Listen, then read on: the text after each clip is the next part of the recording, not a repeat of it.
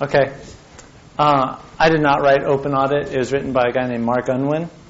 I'm not sure if I'm pronouncing his name correctly because it's all been email.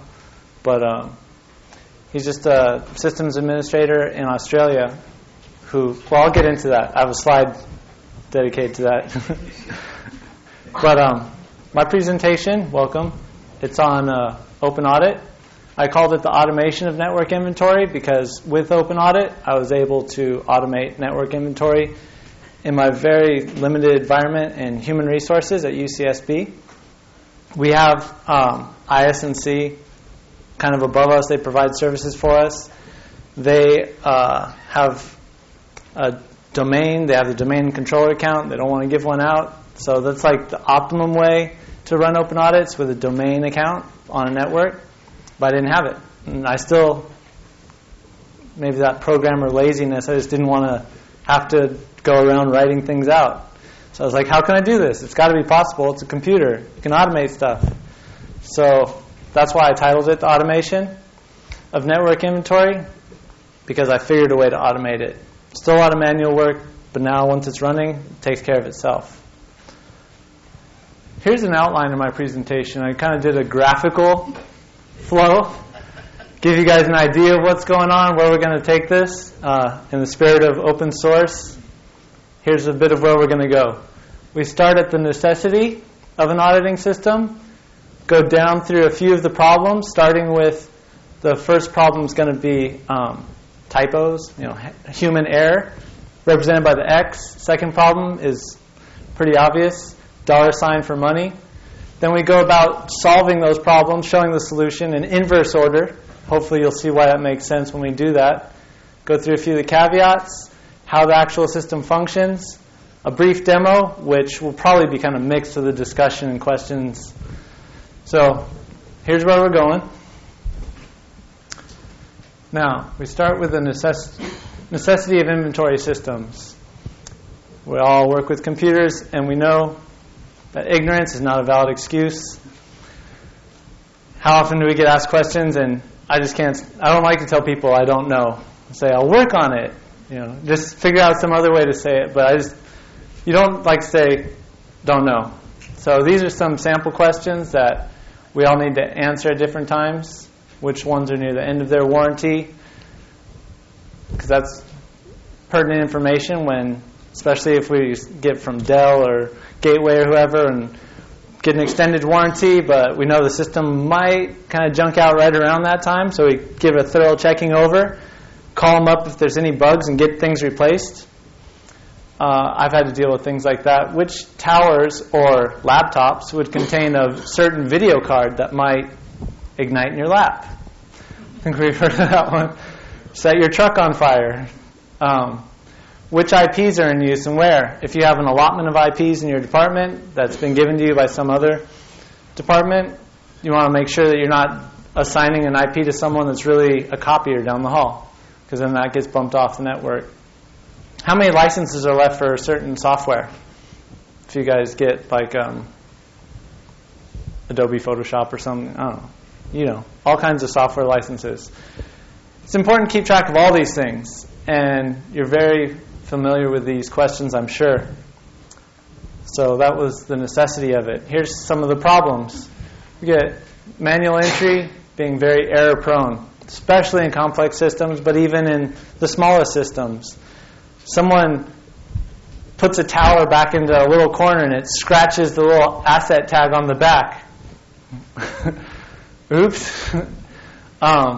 There's budget restrictions, which present other problems, because an economic drought means the cheaper solutions are even that much more favorable than they might have been in days past. I'm sure you've all heard about that. When I first wrote this presentation, I went through all kinds of systems I had come across in helping out various departments on campus. And I actually had screenshots of them, but give a demo presentation. They said, it's a little redundant. We know that it's error prone. So I just left this one screenshot in, but I had screenshots of FileMaker databases I had worked with, Excel spreadsheets I had worked with of varying flavors, and linked FileMaker databases that were pretty elaborate and worked very well but it's still limited to manual entry. So you can see that Excel spreadsheets can be quite elaborate as well. You can query by column. There's Microsoft's touted familiarity, which is how they seem to be selling their products nowadays. It's great because you all know it. But we've got a plethora of disadvantages that are probably pretty apparent to most people who are familiar with these type systems. The clipboard system, the walk-around system. We've all seen these errors. So now we come to Open Audit, our solution here that's being presented. We see that it's open source as opposed to non-commercial, which is the presentation I went to last. Completely open source. You can look under the hood. You can tweak things as you like. It was released under SourceForge, originally under the name Winventory, because it was coded as a Windows inventory system using WMI. Mark Unwin, as I stated earlier, had written a script to audit computers on a network that he worked at, and he saw the need to extend it to have a queryable web interface, because I'm sure we all have supervisors at whatever level we work at that want to know. We need to send them reports. So to have a queryable web interface, as we were talking about earlier, is very important. So back in 2005, the project was originally released, and today it's kind of a snowballed user group. It's growing all the time, which is something that I always look at when I look at an open source project is anyone still using this? Are there spider webs growing on it? WMI, VBScript, MySQL, and PHP are the technologies that are used. When I first approached this project, I said, okay, I've got PHP and MySQL.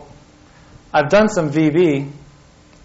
I'm not even sure what WMI is, but okay, and I proceeded with it. So would that be a consolation to any of you guys if any of these look unfamiliar? It's not that rough. So being that it's open source, it's got the free software license, as you can read all that there. But this one might be alarming to some people who come from departments where they like to pay for the solution. We don't want to worry about it, so we pay for a warranty. We pay for phone support. Well, it's provided as is with no warranty of any kind, including warranty of design, workability, or fitness for a particular use, which can also be something kind of scary if you're looking at it and you're thinking of using something and you say, they aren't even guaranteeing it. But it's as good as we want to make it, which brings me to the next part. If no warranty concerns you, I recently came across this article entitled Editor's Note, You Get What You Pay For, where Carla Schroeder put forth the notion that by using the open source software, we actually contribute to its development. So just when you see something that's kind of scares you because there's no warranty, well, if you dig in and start to use it, you're adding to it. Because what if it works great? And then you're presenting it at a conference, and now it grows. So you can see how that works. But we can also contribute to it in other more tangible ways via the forums or actually writing the code. Or if your skills lie elsewhere, you could be designing the icons, whatever else. And it's free. Free in both senses of the word. It's free as in beer and free as in speech. I'm not sure how many of you are familiar with those two monikers, but free in the English language is kind of ambiguous. If you go to other languages, you have words like gratis and libre, two separate words, which we in English have as free. So an English take on that is gratis, like giving it to you, you don't pay me. Free as in beer. Free as in speech, because I have the liberty to have freedom of speech. Those are the two differences.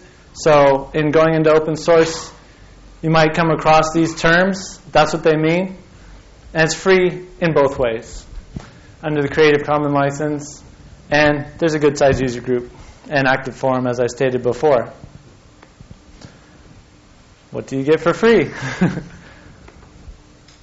Automation. This is the part that I think all of us find the most exciting. And I quoted A. Hull, who's a very active moderator in the Open Audit forums. I think he might be the moderator of the forums. I just quoted him as saying, Open Audit audits the hardware and software it discovers on your computers and posts its findings to a MySQL database. From there, the data is presented in a clean and readable form via a set of PHP web pages. That's pretty much it. That's an overview of the whole system. And hopefully you can't see too much in here. But it's very exciting, the level of detail that it gives you, all kinds of specs that I'm sure none of us take the time to write out when we were doing the manual inventories. Automation, no typing errors. How many times have we, I can't speak for anyone else, but how many times have I come across a serial number of a machine? Is that a 7? Is that a 1? Like, that's an L. What? Lowercase I? T? I'm not sure. So there's all kinds of things like that. I've seen 3s, 6. There can be so many different takes on handwriting. And no typing errors, no handwritten errors. So I'm going to go through a few bullet point lists that I've created of some of the free things that we get right out of the box with this system. Data collects on the hardware of your physical machines, the software that's installed on those machines, the operating system itself, version, and the settings of that operating system, including the security settings, users and groups, a graph showing your disk usage, and a quick rundown of the audit history so you can see how far back you've been looking at this machine. Some data reports that you can get right out of the box as well. And these are expanding all the time because, like we were talking about before the session, MySQL database, it's a query. You just modify that query and you've got a different report. So as it's been updated in the repository, people just keep adding other data reports, so the list gets kind of long. The important thing that I really found helpful is that you can export them to Inkscape, DIA, or DIA, however you say it, and a PDF. Just email the report out to your supervisor, any interested parties. What's the catch? So now we're going to get into the caveat, like, okay, it's free software. Totally free. Download it, don't have to pay anything. But there's always a catch because you need to invest time and knowledge. So the requirements of using this is the cost of ownership. You need to have a web server of some kind. It can run on any web server that will host PHP pages reading from a MySQL database. Very important that you have a secured connection, a secured installation, in some way secured. Out of the box, there's ways to secure this installation via like HC access. But however you do it, make sure it's secured because it's going to be providing the serial numbers of all your software. Windows, Photoshop, everything. It just pulls it all right in there. Helpful for an administrator, bad to have in the wrong hands. Some beneficial components. I really feel that Apache is the best for serving up PHP and MySQL. A Windows domain, somewhere in that mix that your network computers are part of, is helpful, though not required. A domain admin account for that Windows domain, again, helpful, not required. And a secured local connection, a local network, just makes things that much safer. Some of the questions that might be put up is like, well, if we only run Windows, where are we going to do this? XAMPP is a quick solution to that. I'm sure many of you know about XAMPP. Anybody not know about? If you don't have any knowledge of PHP or MySQL, there's no configuration really. It's easy to install, but it's a tool and not an employee. So you do need to do some stuff. You will have to figure out a few things. You can't just tell it to do it all. It's a little graphic I made about how it works. I was trying to convey how this system operates without words. Well, except for words in the graphics. See here on the left, you've got a web server running Apache, MySQL, PHP. Active Directory being the method of communication between the end computers, the networked users, and the web server. And then you've got all these users out here running Linux, Mac, Windows. This is kind of a representation of my office and the breakup of them. But yours could be whatever mix. I'm sure everyone said they had everything on their network. The roles of the components. The application resides on the web server. Domain account to audit remote machines through group policies.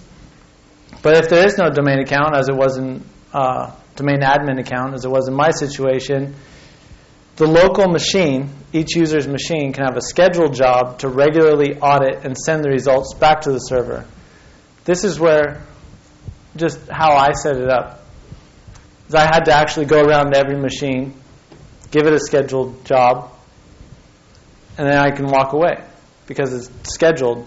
So any changes that take place on that machine are going to be sent back to the server at any point in time. So, I mean, not changes throughout the day because I don't have it really auditing that regularly. Then I gave a quick overview of how to get these servers up and running. Is anybody interested in seeing step by step? I'm not going to go through step by step, but if you're interested in any of these, here's a Mac on 10.4. I had it up and running a little bit more than a few minutes, but if you knew where to find all these tools, it can be very quick. I also set up one in preparation for this on CentOS, and that was extremely fast. I mean, it might just be because it's one of my, I prefer this system, but you see a rundown. You just, one yum command, create the database and the user, which is a couple commands, check it out from Subversion, restart the services, and you're good to go. And with Windows, it's an extremely simple install, but good luck on upgrading. So the client installation, as I said, you don't have to install on the client. If you have a domain admin account, you can query out and remotely audit your machines. Again, I'm sure everyone here can come up with some very interesting way to do it on their network. There's a plethora of methods available. You can communicate via HTTP. You can, there's XML that will compile the data and throw it back. All kinds of ways. So I'd be excited to hear how any of you do it if you proceed with this. But as I stated before, with the way I did it is I set a scheduled task to run a CMD file on a network share. And the network share had the audit config file. It's just one file. And that config file points to the server, which can be anywhere, accessible by the web. But again, it's open source. You can kind of tweak it to do whatever you want. The Windows audit is done with a VBS script, and the Unix audit is done with a shell script. There's some really advanced shell scripting in there. I talked with the guy who developed it, and he actually got the shell script to audit Linux, Mac, and Windows, just based on the flags you give it. Kind of mixed results with... I had the poorest results with auditing a Mac with this shell script. It audited Linux better.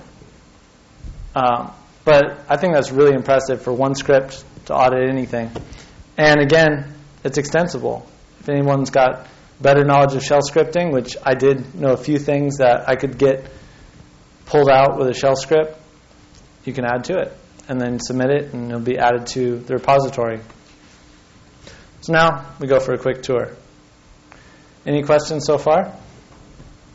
So is it a system that requires the client to push the information to the server, not going out and discovering that it can be done. Again, like I said, with a domain admin. Oh, the question was, is it a system where the clients have to push the data to the server, or can the server discover the clients? And the answer is yes. It does both. It can discover the clients on a Windows domain based on which tools you have. I spoke with some guys over here who had tools that go out and scan their network. If you throw those back in through a script, that would just be able to do a remote audit. Maybe it's just me, but I was a big fan of this because it was so tangible. I could just reach out there and say, this is what's doing that. Well, it would work better if it did it like this. Rearrange things however it's going to fit on your network.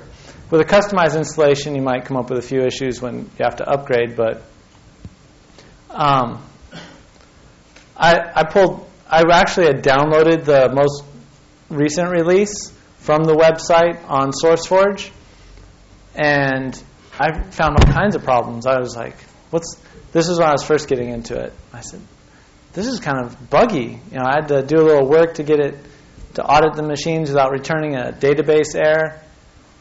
But then I thought, let's see what's out there on the Subversion repository. And it worked right out of the box. Like, all the errors were fixed. So they just must not be updating the latest release. And in fact, talking with Mark last week, they're working really hard on Open Audit version 2. And there's a lot that's going to be changed. No expected release date yet, but they do have an alpha version.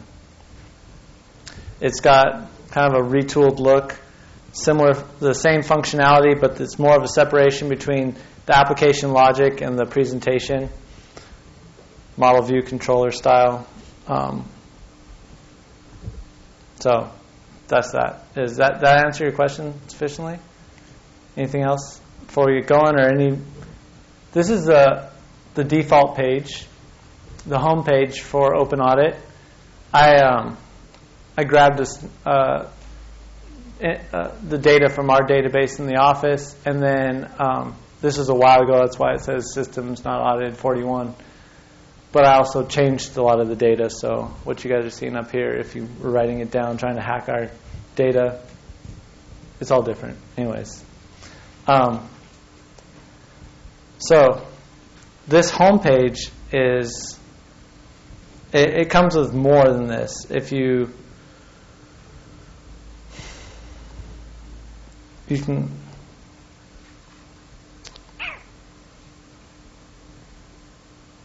here it is. So right here you can customize the homepage for whatever your specifics are. If you're concerned about terminal servers and remote desktops, you can show that. You can show detected servers that it detects on your network, which would be part of that process. Like the moderator said, that A. Hull moderator, he said that A. Hull with a U.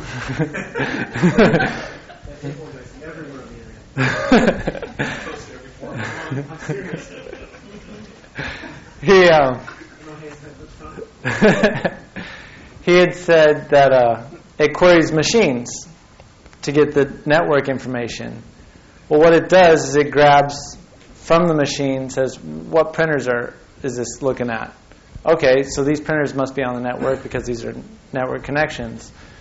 What servers is it pointing to? Where's it getting data from? So it does some of that reverse engineering, but I wouldn't rely on it. So, yeah, here's some of the options. Can you guys read that? So no need for me to go into it.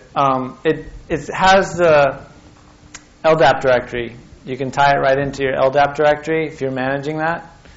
And then you can have set permissions and go into granularity of control that way. I haven't set one up here, but this is where we would do it. So then here's where you see all those predefined queries. I find this very interesting. How often have you wanted to know any of this information? Can't not read it? I'll read it off. So queries, we have all audited systems, which is the page that I visit the most. Shows you all the audited systems. The network user, we see the domain that they're part of, the username, see the host name, which in most cases was just a computer name right here. The IP, which I've changed for all of them, but that would tell us the IP of the computer. We have the dates that they were last audited. They're all can be reordered by clicking on them, alphabetical. Yeah. Mm-hmm. So it's all Dell warranty? Yeah. Does it query the Dell site or something? Or no. I don't know what the warranty goes away. Yeah. I guess right here it doesn't. So that would have been very impressive, Dell. That's one of the things, like LandSweeper, for instance, will collect it all, but you still have, it'll link you to the Dell part of the site. Yeah, so if we go here, oh, there it is. It's building it.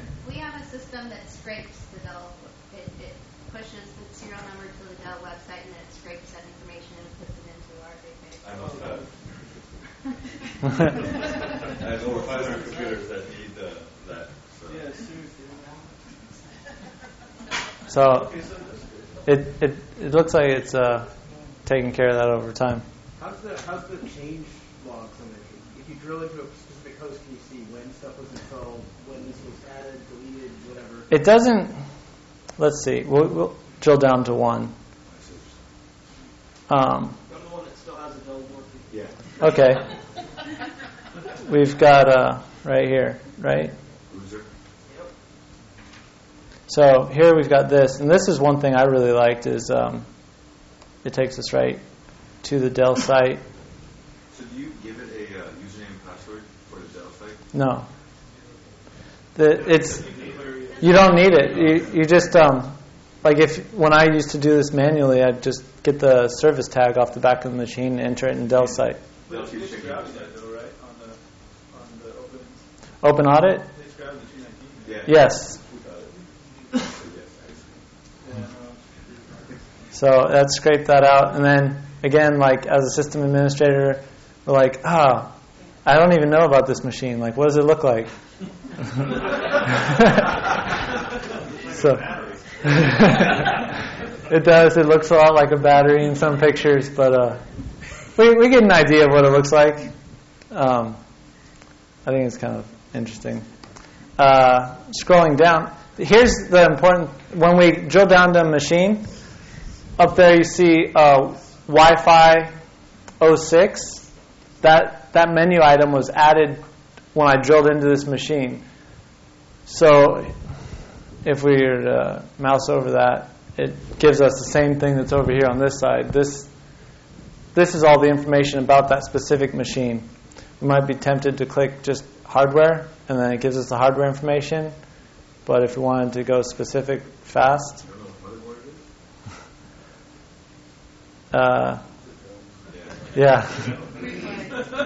So it does have little loops where it's just like, hey, why isn't that there? It's there for other systems, but it's not there for this one. And in those instances, I just remind myself of how much I paid for it. So, and I'm happy when I do have it. And really, we use this, I want to say daily, but that'd kind of be stretching it. We use it very often for all kinds of questions. Can you also do like user lookups on machine stuff? Yeah. So if we close the hardware one, we have users and groups here. We can click on that, and it gives us the overview of the users and groups, or we click the plus. We could just see one or the other. I mean, can you search for a name, and it'll tell you what machine they're recently logged on to? Yeah, I did. I changed all the names, all the usernames on here, but we can give that a try. Otherwise, I have all the usernames in my head, but I'd be typing in the wrong ones. So there's the username. Takes us right to the computer. and from there we can see pictures of it. But something neat is you have the audit trail. This just tells us like when it was audited. We can't drill into those audits, which I would like, but it's probably out of the scope of the way the system was originally designed. Do you ever run into a problem where you have a machine that the motherboard's been replaced and it comes back and the serial number hasn't been re-embedded into the new motherboard, so there's really no serial number? That's the tech fault right there. Yeah, that's every time the tech that has to take care of that, otherwise I just call Dell back. No, I know, but I mean, like, if you send a machine out or they come, and your machine goes back on the network and you don't even...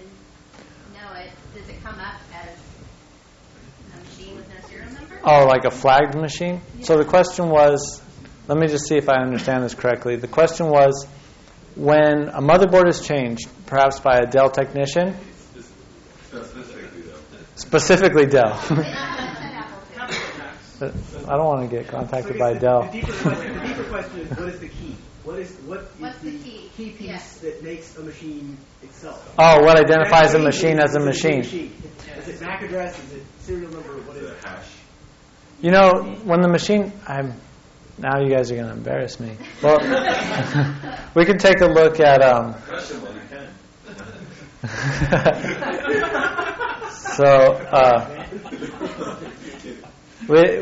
here... So, right, yeah, one in every session. So here's, we can browse at the tables of the database. And going down, we see what a system is. There's lots of tables, so you have to become pretty familiar with this to write your own queries. But again, it's open source, and if you've got... curious mind, dig right in there. So we execute the query and see. I think it's going to be by IP address. System UUID. No, it's UUID. Yeah, UUID. So it would come up as a different system, and that can be, again, you write a script and say, where do we have the same user on multiple machines? Something like that would. MAC address, if you like, right second to the bottom is MAC address. How that machine's been identified. Second from the bottom. The bottom. Yeah, UUID. That machine's been identified by its MAC address. Yeah. Simply change the network card. It's a new machine. Yeah, new machine. But. So there's no mechanism to reconcile those differences? Yeah, other than writing your own scripts or something like that. Yeah. Just tell it this computer and this computer actually works. Right. Yeah. I just want to see what it has. Yeah. Maybe by dinner time I can have something worked out. There's again, like I said, it's got an active user group in the forums. When I was working through this and trying to figure out how I can best implement it on our specific environment, which is very different. I don't know if you guys have that at your UC campuses, where, well, this is how LDAP is supposed to work, but our LDAP's a little different. Yeah. You know, this is how service X is supposed to work, but ours is custom. It's special. Our environment was special. We had to do some tweaks, which I outlined how I did it. I just kind of... duct tape, and now it's good. But so yeah, you guys can. Back to what I was saying, when I was trying to figure out how to get this on our specific situation, I was active in the forums, and sometimes within an hour, I had like 3 guys. Try this, try that. Other people are like, this is the only way you can do that. So all kinds of questions, things that you want to see extended, bring it up in the forums. There's a lot of talk right now in there about the next version of this system. But anyways, anything else? Anything else that you guys would like to see expanded? Clicked on. They'll mark you with the winner. Maybe the BIOS, hardware BIOS. Where was that? Under hardware. Yeah.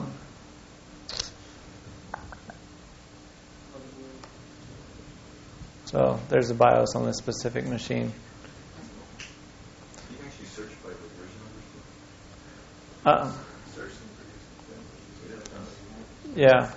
So you wanted this one?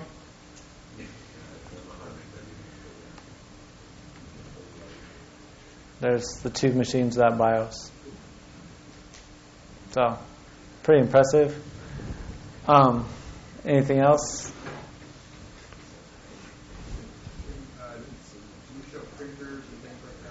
Oh yeah, let's dive into a little bit more of this area. We've got other items, and this was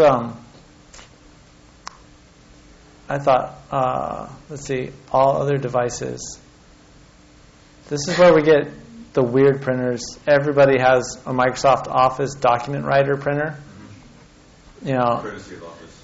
Yeah, it's thanks a lot. So here we have all that. So, but when we go to networked items, that's where we get our real printers. LaserJet. These are just the names that we had for various printers. You know, someone's got a printer right there at their own workstation. That's not networked, but it was picked up. So I say, well, what's the deal with this? Click down into it.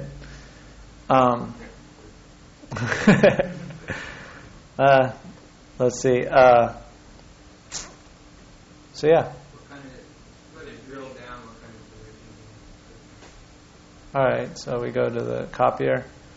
It's got the location, which is hardwired into that printer. It's like in the settings of the actual printer. Most printers nowadays, as I'm sure you're familiar with, a lot of them come with their own little mini web server, so they can have all kinds of information on there that can be returned via a query. Some of these I haven't had a whole lot of luck with when you click into them. But there's potential there. And then, again, if someone says, I want to know everything about this printer, export the page to PDF, and then send it off to them. We don't have to handwrite. We don't have to get into editing. We don't even need PDF generation software. So it has its own built-in different protocol, the Telnet partner. Or will it start a session on the IP address? Starting a session. To VNC into it? Or yeah, well, or I thought it said Telnet on there also. It does have Telnet. That's one area of this system that I've never exploited and never gotten it to work.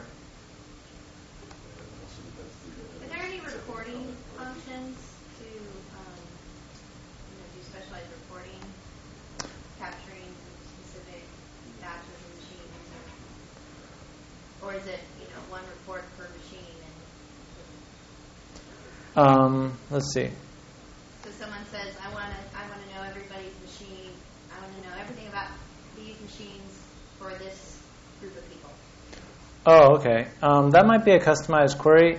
Again, that might be something that you can get if you have your own domain and a domain admin account. Mm-hmm. As you see, when we queried all audited systems, most everyone's under the same domain. So we could write a script that would query just that domain. We have a separate Wi-Fi domain with... Or say, I want a list of every machine that's 3 years or older. Okay. The actual machine's age. That might be a customized query as well. I didn't see it here.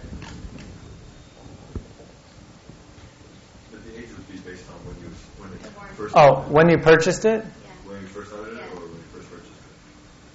Because I wouldn't know if you purchased it. Well, the age is usually is dependent upon either the time of the warranty. Essentially, for us, it's the time of the warranty. But most machines are actually born, if you buy direct from the vendor, within 2 weeks, you actually find them.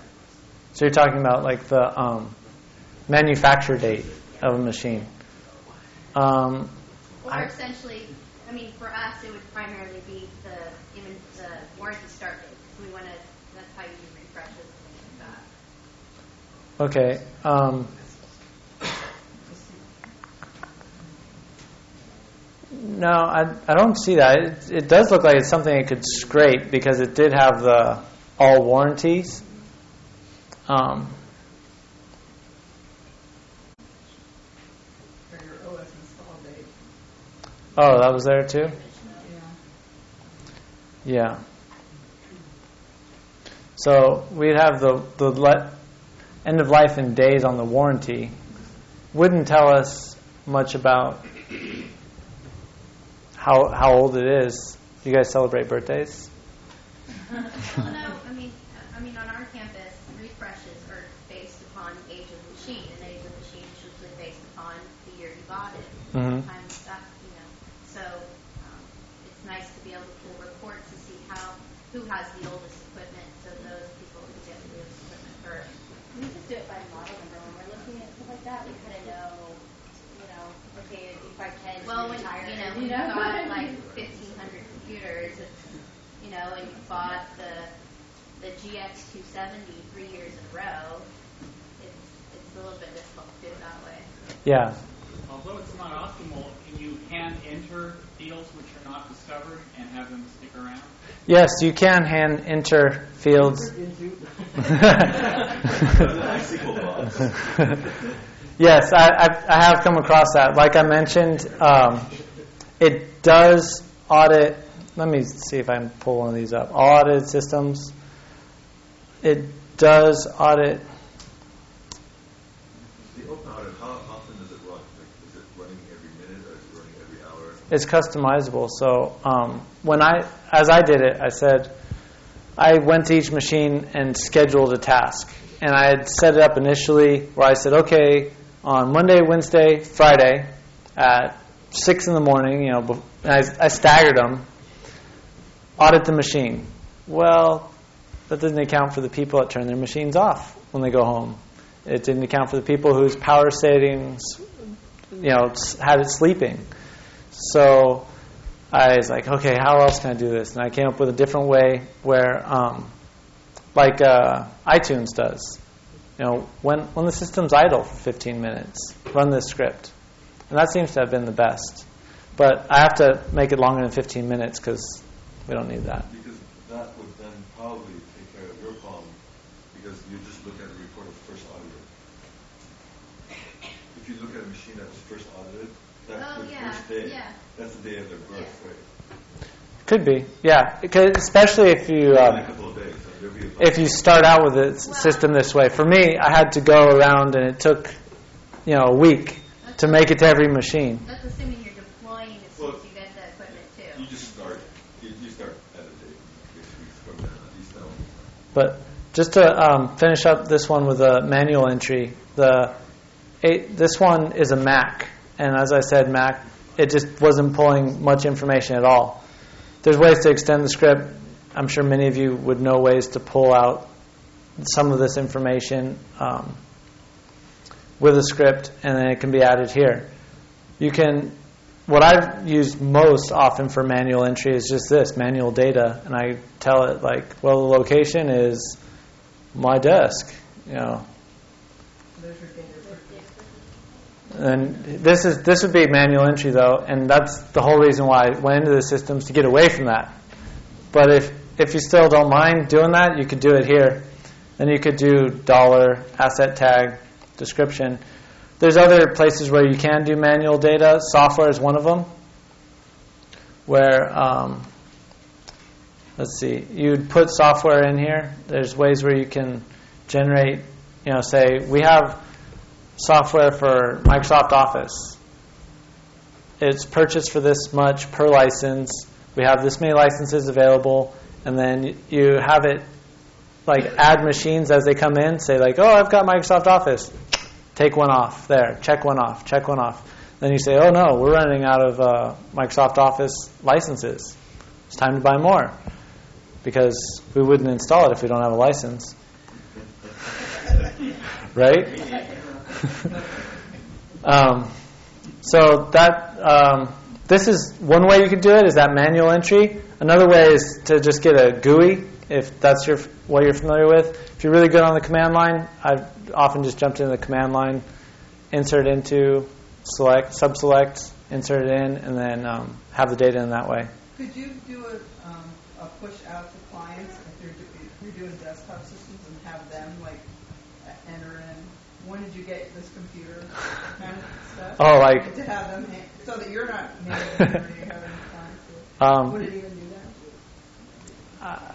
I can't think of a way right now, but I mean, it could be done. Anything could be done. You just time and money and effort. Yeah, user error is one of the big things they're trying to avoid. Do you have a question? I was wondering if there's any sort of concerns that you've run into or levels of data that you get with people who extended Open Audit and have agents that run on some machines to get richer data. So have I run into any issues? Do you use agents of any kind to get more rich data into Open Audit? And then do you have any security concerns with the way that Open Audit is probing the systems, be it with remote registry services or WMI or whatever, transmission of passwords? What was that? Okay. I think he's having like will trigger some security software. Raise flags. I'm asking you generally by experience if you've never done any of that. Yeah, I haven't extended this much further than what you saw here.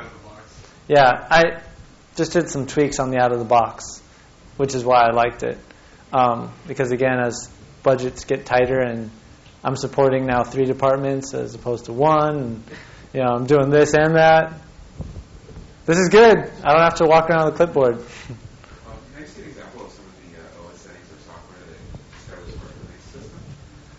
Yeah. So we get into, again, Linux was kind of limited, but all audited systems. So this was a CentOS machine. Current user was me, and it just grabbed this domain. I think that's the way it comes before we do it.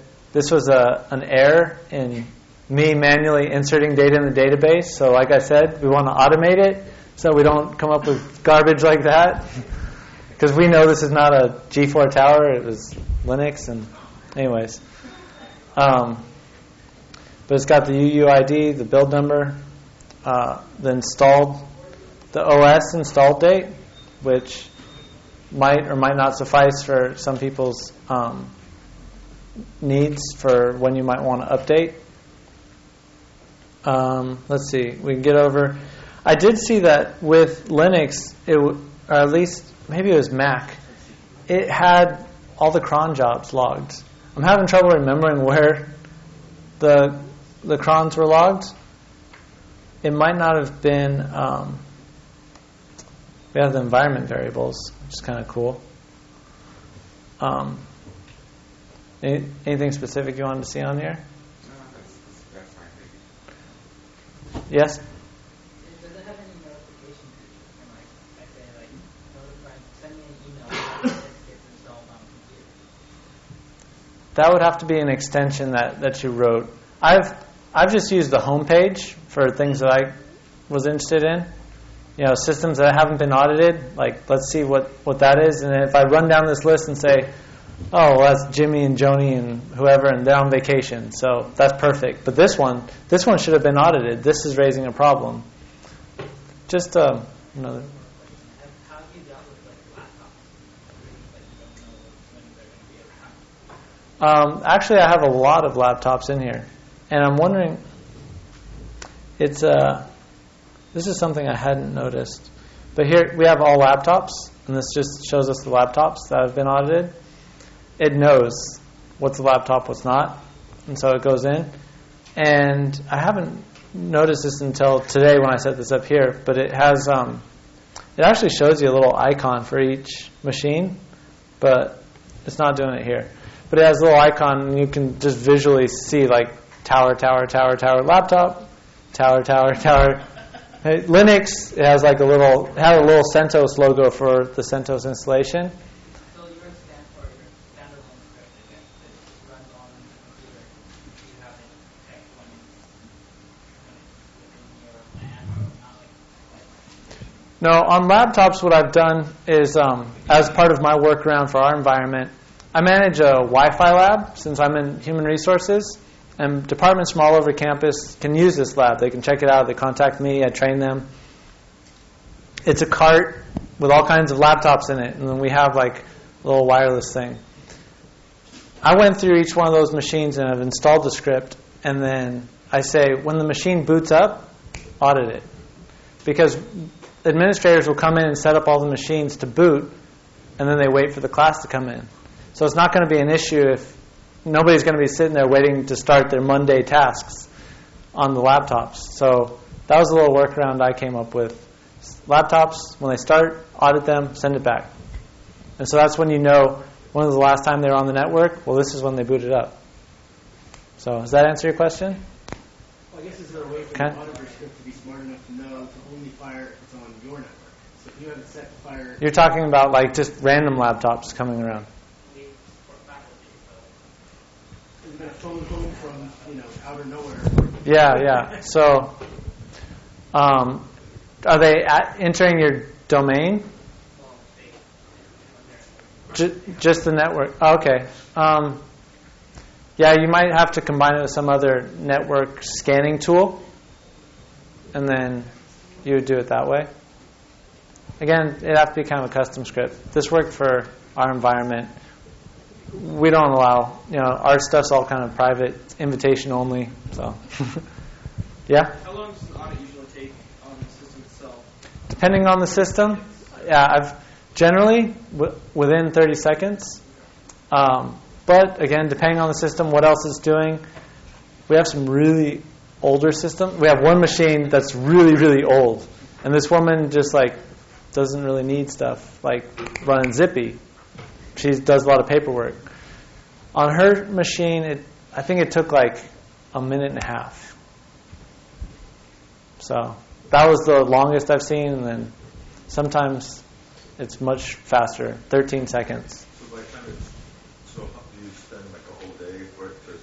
Is it a half a minute for each machine to audit, or it takes only 30 seconds for it to figure out what it is? No, 30 seconds. Round about 30 seconds, 23 seconds is more of what the usual I see across the board. It says, gathered information 23 seconds, and then it'll give you another printout that says, total time 27 seconds, 32 seconds. Because then it gathers all the information up in a temp file, throws it, and then it's done. So like the scanner, all that works totally powerful. Again, the way it's set up, I have each machine just kind of reporting back randomly.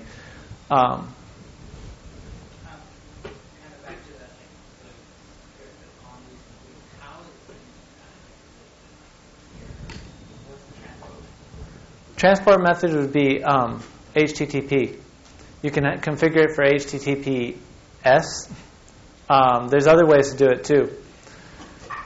It's in the config script, and it looks like they're working on a way to just do it right here from the web so that people can visit the site. You can admin audit my machine, and then it tries to do it with VBS, but since I'm on a Mac, it doesn't know what to do with it. So depending on your rights on the machine, you could even have your users visit it and audit their own machines. Yeah, it's very extendable. So I'd be excited to see what anyone else can add to it. Any other questions? Anything else people want to see on here? You're having a show working. That actually was a huge selling point for me. Is I said, look at this. We don't have to find Dell's page. You know, whatever. Did you say that it has software removal capabilities? Like you can say uninstall this software? No. Not as yet? Not as yet, yeah. This is, it's a very basic tool. It does, I think, one thing, and it does it pretty well. Yeah, it's a little sister system. So, that's about it. Thank you very much.